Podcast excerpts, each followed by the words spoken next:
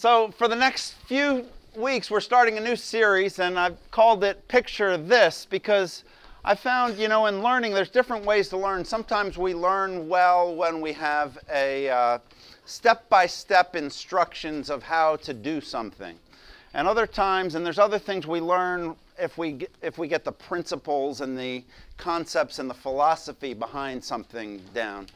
But uh, the best way to learn, I think one of the most convenient ways to learn, is when we have a really good example of what we're trying to be and we just imitate that example. And we're going to be studying the book of Philippians for the next several weeks. And I think the book of Philippians is a favorite book to a lot of people who read through the Bible. It's one of those places you can go back to. It's brief, it's to the point, uh, and it gives us a great example of the Christian life. You know, Paul it was written by Paul the apostle to the church at the city of Philippi, and you know, Paul had a variety of different experiences with the different churches he planted, and as time wore on, some he really stopped liking. He, in fact, he had a falling out with some of his uh, churches, but the church at Philippi was one that he always had the warmest feelings for. And so when he writes this book to the, the church at Philippi. He's really thanking them and, and recounting and thinking warmly about his experience and his history with, with the church. You might, be, you might know that the, the book of Philippians is referred to as uh, the Epistle of Joy, which is kind of an ironic title for it because the book of Philippians was written by Paul while he was sitting in prison and awaiting a trial that would ultimately result in him experiencing uh, the death sentence. And yet he, he reaches out to the church at Philippi and he's, uh, and he's thinking of them. And, and I, I think in, you know, in all of our lives, our life we have these ups and downs, these high points and low points. And I think as Paul, as an old man sitting in prison, knowing that his days are numbered, he's looking back at his life and he thinks at the church of Philippi and his experience there as one of the high points in his life. And so that's when he, when he writes this. This is printed in your program. He says, I thank my God every time I remember you. And in all my prayers for all of you, I always pray with joy because of your partnership in the gospel from the first day until now. And I'm confident of this that he who began a good work in you will carry it on to completion until the day of Christ Jesus. So, th- this is the introduction to the letter, but what I want to focus on today, you know, Paul says, I remember our partnership in the gospel from the first day until now. I want to look at the very beginnings of the church at Philippi and how the church at Philippi came together in the very in the very first days because it's actually one of my favorite uh, church planting stories in the book of Acts. And what happened is, if you know the book of Acts, on, in chapter 15 of the book of Acts, they have what we Presbyterians refer to as uh, the first presbytery meeting. The, all, all of the pastors get together and, and they come up with an important decree, and the, and the decree is essentially that there's a direct path for Gentiles and non Jews to become Christians. They don't have to become Jewish first, even though Christianity originated from, from the Jews, and even though uh, you know, Jesus obviously was a Jew, and, and the first Christians, most of them were Jewish. They, they don't have to become Jewish first and then become Christians, but there's a direct path from wherever anyone is coming to God through Christ because of the gospel. And so that's, that's the new mandate, the new affirmation that the apostles have come to at that first uh, church council. And then Paul and his band of merry men heads out on a missionary journey. And at first, this missionary journey is frustrated. They want to go in a certain direction, and it doesn't work out. And, and they had a plan they were going, going to pursue, they had a place they wanted to go. It do, doesn't work out, and so they're wondering you know, we, we thought we were going on God's mission, and now God is, God's mission is getting all messed up here. And so what it says is that night they, they weren't sure what they were going to do. And then in Acts 16 it says, During the night, Paul had a vision a, from a man of Macedonia, standing and begging him, Come over to Macedonia and help us. After Paul had seen the vision, we got ready at once to leave for Macedonia, concluding that God had called us to preach the gospel to them. And so the story of the planting of the church of Philippi, it starts with Paul's plans being frustrated and his plans kind of falling apart and not working out well, but that leads him to the place where God is on the move. That leads him to a place where God is working. And there's just a, a basic lesson for all of us when life gets frustrating for us, when our plans aren't working out, and when our intentions are kind of falling to, to pieces. Sometimes that's because God is pushing us in another direction to show us something that's bigger and greater than anything we have thought of. And as Paul arrives in Philippi, we see that his whole ministry there was led by the hand of God and led by the Spirit of God as he, as, as he went through things. Uh, presumably, along the way in, in Acts, uh, during the time that the apostles were in Philippi, they had a, a, good number of converts and there was a solid church that was established there. But the way in the book of Acts, in Acts 16, which we're going to be looking at, all he tells us about is three particular converts who, who kind of set the tone for what that church was going to be. If you're familiar with the story, one was a, a lady named Lydia, one was a slave girl, and one was a prison guard you really couldn't imagine a more unlikely group to come together, to get together to uh, form, uh, you know, the initial nucleus of a new church. Uh, let me profile them to you. Lydia was a single female head of household. She was a dealer in purple cloth. She's described in Acts this way. One of those listening was a woman from the city of Thyatira named Lydia, a dealer in, in purple cloth. She was a worshiper of God the Lord opened her heart to respond to Paul's message. So she was a, a wealthy, established businesswoman, a single woman, head of household, you know, must have lived in a large, fancy home in, in one of the best neighborhoods in Philippi, wherever that was. She was of Middle Eastern origin from the city of Thyatira, and, uh, and, and she was, was must have been accomplished, well put together, a, a, attractive, engaging person. The kind of person who, if you were recruiting the, the startup core for a new church, this is the kind of person you want. And so, so just like all of you, by the way, just to make that clear.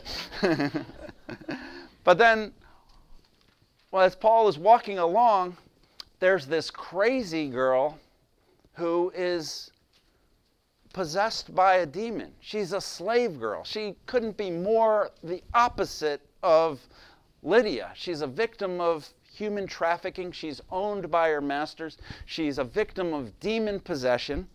And it says, Paul says, once when we were going to the place of prayer, we were met by a female slave who had a spirit by which she predicted the future. She earned a great deal of money, money for her owners by fortune telling. She followed Paul and the rest of us, shouting, These men are servants of the Most High God who are telling you the way to be saved. She kept this up for many days until Paul became annoyed.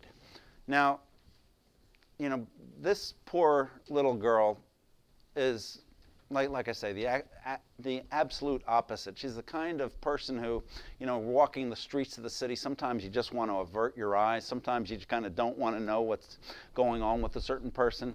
And I think probably Paul, like me, uh, as he went through the city, had places to go, he had things to do. There's some things you just don't even want to see, so you don't let yourself see them. But this little girl made Paul notice her, made Paul respond to her. Uh, and and uh, and so she became a part of that church. But but just as Lydia would have been of the highest social strata, this poor slave girl was of the absolute lowest. We don't know where she was from, uh, or what her even what her name was. You know, whereas Lydia was ensconced in in, uh, in a compound somewhere. This la- this lady would have lived in uh, you know the roadside motels or maybe just out of her car, because she had no other options. She was not someone who was loved or known. She was just someone who was owned and used, a victim of human trafficking. And then there's the prison guard. Prison guards in these days, they were, what, what happens is Paul gets thrown into prison, and uh, prison guards were uh, Roman military veterans, typically civil servants. And it turns out he was a patriarch of a large extended family there in Philippi. He wasn't rich and he wasn't poor. He was one of those solid middle class working guys. You know, if, if he was from around here, he'd definitely be from Bayonne. Um, so, but but uh, imagine the, the three of these people this prison guard, this, this little slave girl, and this, this businesswoman sitting in a room together in a new members class or, or a uh, church social like so what do you do for a living? I'm like this is going to be a, a, strange conversation. But these were the three three of the people who kind of were emblematic of the church at philippi Think of the diverse paths to conversion that they had. Lydia was seeking God and she was getting together with other people to pray, and Paul shows up at their group. He, he talks to them about the way of salvation, and, and Lydia says, This makes sense. This is what I'm looking for, this Jesus person. And, and she believes in him. And God opens her heart and she believes. The slave girl was the opposite of seeking God. She was possessed by a demon, but she has a power encounter with Paul, and the demon is cast out of her. And then, presumably, the church embraced her, redeemed her from slavery, and, and they were able to include her into that body. She needed deliverance, and then she would have needed a lot of help after that. And then there was a jailer. He didn't need anything. He wasn't a, a seeker. He was a man of honor and strength. He was a man who had his life worked out for him, the patriarch of his big extended family. But then he was shaken. We see in their lives diverse ways that the Holy Spirit works and diverse ways that the gospel comes to different people. Lydia probably as Paul taught, as Paul went and taught her, her and her group of friends, had her eyes open to the truth and the beauty of the gospel, the grace and mercy that was available to her through Christ. The slave girl experienced power and deliverance, and from a life of exploitation, a life of being a lost girl, she then became part of a community and experienced probably love and care for the first time in her life. And the jailer, well, he wasn't a seeker. He had his life under control until it wasn't under control. And I think the first thing that got to the jailer was the example of Paul and Silas in the prison. In Acts 16, it says that what, what happened is Paul and Silas got arrested, and, and then they got, got got flogged by the professional torturers in the, uh, in the police department there in Philippi. And then it says, after they had been severely flogged, so they're dripping with blood, they're covered with bruises, they're all torn up, they're thrown into prison, and the jailer was commanded to guard them carefully. When he received these orders, he put them in the inner cell and fastened their feet in stocks. So he just takes these guys who've been all beaten up and he, he, he doesn't even let them sit on the floor of, of a cell. They're, they're chained to the wall and, uh, and held in place, and, and they're just covered with, covered with the wounds from, from being beaten up. And then about midnight, Paul and Silas are praying and singing hymns to God, and the other prisoners are listening to them. And so these guys, rather than howling, rather than yelling, rather than whimpering, they're looking at this as an opportunity to have a prayer meeting and have an evangelistic encounter with the people who God has led them to, the other prisoners there in the prison. And um, so, so the jailer had to be thinking, who are these guys and what, what is going on with them? And then, as the story goes, there, there's an earthquake and the jailer runs to the cells and realizes that this earthquake has opened up the gates and opened up the bars, and he assumes that all of his prisoners are, are go- going to escape. And the ethic for the prison guards in that day and age was, was if your prisoners escaped, then you get the penalty that they would have had. And so this prison guard doesn't want to, to have to even face the consequences of what has happened. So he's just about, when he realizes his prisoners have escaped, he's just about to take out his sword and fall on it and take his own life. And Paul and Silas run out and say, Don't harm yourself. We're, we're all here. And that's when the prison guard says those famous words What must I do to be saved? And Paul responds, Believe in the Lord Jesus Christ and you will be saved, you and your household.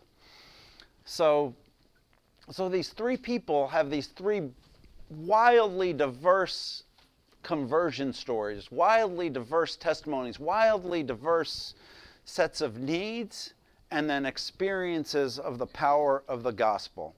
And yet they're bound together not because they met Paul and his band of married men, they're bound together because through Paul and his friends, they met Jesus personally. They met Christ, and Christ works through Paul to meet each of these people where they are and bring them to faith. So they're all different, and yet they're all, what they have in common is they're all transformed. The slave is set free spiritually, she's set free socially, but then she's in need of support, in need of restoration. The jailer was a brutal guy. He comes in, these guys are dripping with blood, and he just locks them up and, and for, tries to forget about them.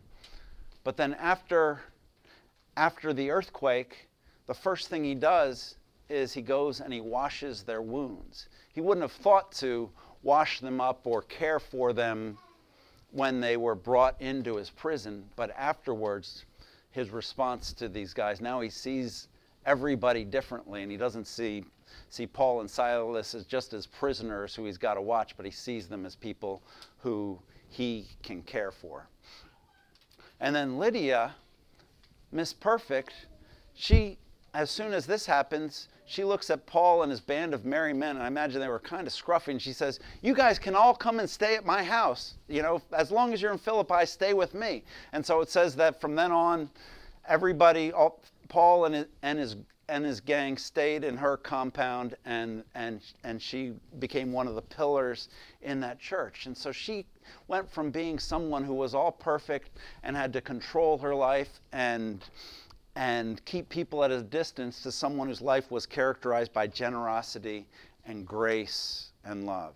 So we see a broad diversity in the backgrounds of these people, a broad diversity in their testimony, a broad diversity in their transformation, but a unity because they all met Jesus. Jesus was there for all of them. The gospel was transformational for all of them. And I, I think it, it tells us what the church is all about. Because, see, if the church is going to be a club, then, you know, when we're starting a club, we just want people who are exactly like us, you know, people who fit in with us. You know, every, all the white guys who golf can start a club for, for guys who golf, or, you know, or, or whatever your thing might, might be. But if the church is a family, and our shared DNA comes from the fact that God is our Father, then necessarily it's going to include a lot of different people who look much different on the outside because it's not something that you buy into, it's not something that you rush. It's it's a family that you're adopted into by the sovereign hand of God. And so that's what happens when we see the gospel at work. We see that there's no particular religious type. You know, I think it's, it's easy often to, to, to categorize people and say, okay, this is the religious type, and that person is possessed by demons, so apparently they're not the religious type. Or, you know, this this is a religious a religious type because because they're they're uh, into discussing questions of meanings and, and uh, the meaning of life and things like this. And this guy's just a, a prison guard, so he's probably not the kind of guy who's going to sit through a Bible study or or go to church or things like that. But there's there was no particular type. There is no particular type because the gospel is for everybody. And part of the way we, we need to learn to see p- people is to see people the way Paul saw people and responded to people that everybody is in need, even the strongest, even the, even, even the people who are the most together, and even the people who are the most far gone are not out of reach of the power of the gospel. and so Lydia and her perfectionism, Lydia and her drivenness, Lydia and her desire to control things and to build a big, big business meets Christ and he says to her, Rest in me. The prison guard, in his strength and in, in his uh, and with his military background and his honor culture is absolutely shaken in the midst of this c- catastrophe. And Jesus says to him, You can trust in me. And the slave girl who's never known love, never known care, who's, who's been, been tormented within from demons and from without by her owners, has Jesus come into her life and say, Follow me to freedom. See, the gospel touches each of their lives. And so Paul is thinking about this, and he's decades later, decades after he planted this, and he's at the end of his life, you know, anticipating the end of his life. And he looks back fondly at the church of Philippi and he says, and I think that they taught him, they taught him about the power of the gospel. Like I said, Paul intentionally went to Lydia. It says that they, they arrived in Philippi and he went to the place of prayer where there were, were devout people praying and seeking God. And those were the first people that he talked to. The slave girl, he only he only noticed her because she was yelling at them and he got annoyed with her. And so so she was so annoying that he cast the demon out of her. And you know prison guard well nobody goes to a new town hoping to meet the local prison guards. That's that's a, that's a bad weekend by most standards. But uh, but but Paul those were the people who became the pillars and the emblems of God's grace in that church now, if you know something about the New Testament, you know about the Apostle Paul, he was a Pharisee. He was Jewish in his background, and the Pharisees were the strictest sect among the Jews. They were basically professional religious men. And they were very doctrinaire. If you, if you read the story of, of, of the life of Jesus, one of the things you see, the people he's constantly getting into fight with are the Pharisees. And so, uh, so that was Paul's background, and they were also very highly nationalistic and very dogmatic about their theology. And the Pharisees had a prayer of thanksgiving. The Pharisaical men had a prayer of thanksgiving, which is actually something that, that, that people in this sect still pray to this day. And I'm not endorsing this, I don't approve this. Don't, don't uh, take this out as a clip and use it against me. But this is what Paul and the men of his ilk would pray in the morning when they woke up. Their little prayer of thanksgiving was Father, I thank you that I'm not a slave and not a Gentile and not a woman. That was, that was their prayer of thanksgiving in the morning. And here Paul is convening his first uh, this church in Philippi and and the pillars are what a slave a gentile and a woman and I think what I, what I see here is that, you know, sometimes in ministry we teach other people, sometimes in ministry other people teach us. And I think in Paul's case, when he went to Philippi, you know, he didn't want to go to Philippi. He wanted to go somewhere else, and, and, and the Spirit moved him to Philippi. And he didn't want to have a ministry with slave, slave girls because he didn't want to have to tangle with their owners and handlers. He wanted to have a ministry with people like Lydia. And he didn't want to deal with, with uh, prison guards because, you know, nobody wants to deal with prison guards. but those were the people who, who God led him to, and those were the places where God worked. And I think this was a place a time and a place in Paul's life where God showed him the breath of the gospel and showed him the power of God to, to work with unlikely people in unlikely ways. It showed, it showed him things that then became a major agenda item for him.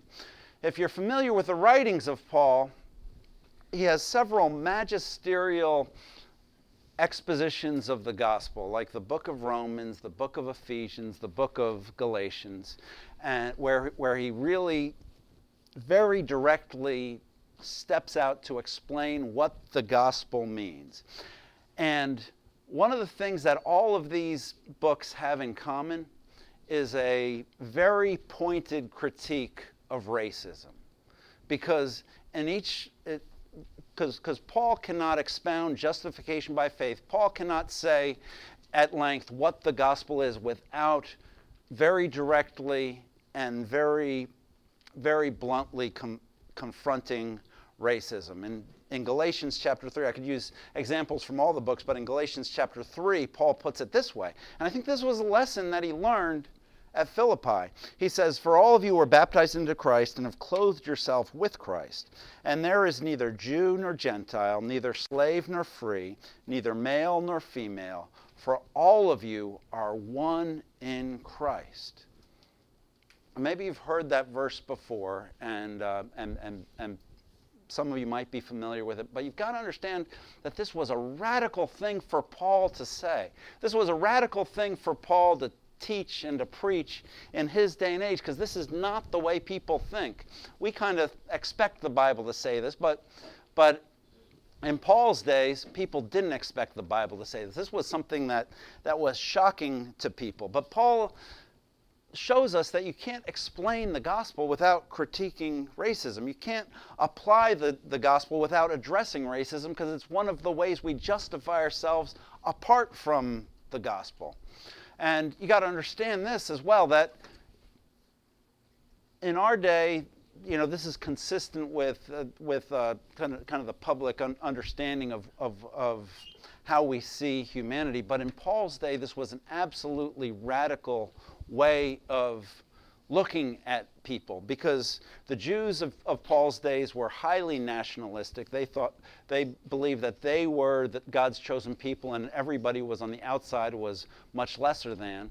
And even in the grand intellectual traditions of the ancient world, you know, the, the writings of Socrates and Aristotle and Plato and, and all the enlightenment that came through them, one thing that they didn't address or one thing that they didn't teach one thing that, that was not, that didn't grow out of that tradition was a belief in the universal dignity of humanity, the equality of all people everywhere. This was, was a revolutionary idea in Paul's day, and it's just the, a measure of the progress of the revolution that, that Paul started that this became more mainstream in our day to where when they're framing the Declaration of Independence, they say we hold these truths to be self evident that all men are created equal.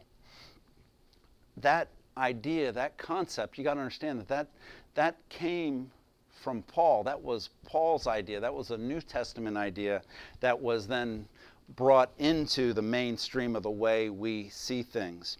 Uh, Paul learned that lesson, that life changing lesson, that world changing lesson. He learned it when God moved through him at Philippi, a city that he didn't even want to go to. And that, I think, was Paul's debt to the church at Philippi it's a challenge to us. I think you know where we are today is everybody affirms these things. Everybody can quote the Declaration of Independence and say this is what we believe about humanity, but we still tend to be tribal. We still tend to be nationalistic. We still tend to be prejudiced, and we still tend to gravitate towards people we can connect with. But the family of God is the place where we share our DNA as the children of our Father in heaven. And the gospel is a message that before God, all of us are precious in his sight. And when the gospel is at work, I think one of the signs is that these barriers are broken down. When the gospel retreats and the church becomes just another religious institution, that's when we can expect it to become more like a club that certain people fit into and certain certain people don't. In our day, this ideology is in place, even though socially and practically and functionally we are as fragmented as we ever were. But when the gospel's at work, it breaks down barriers, it builds up bonds because we're all connected, all connected in Christ.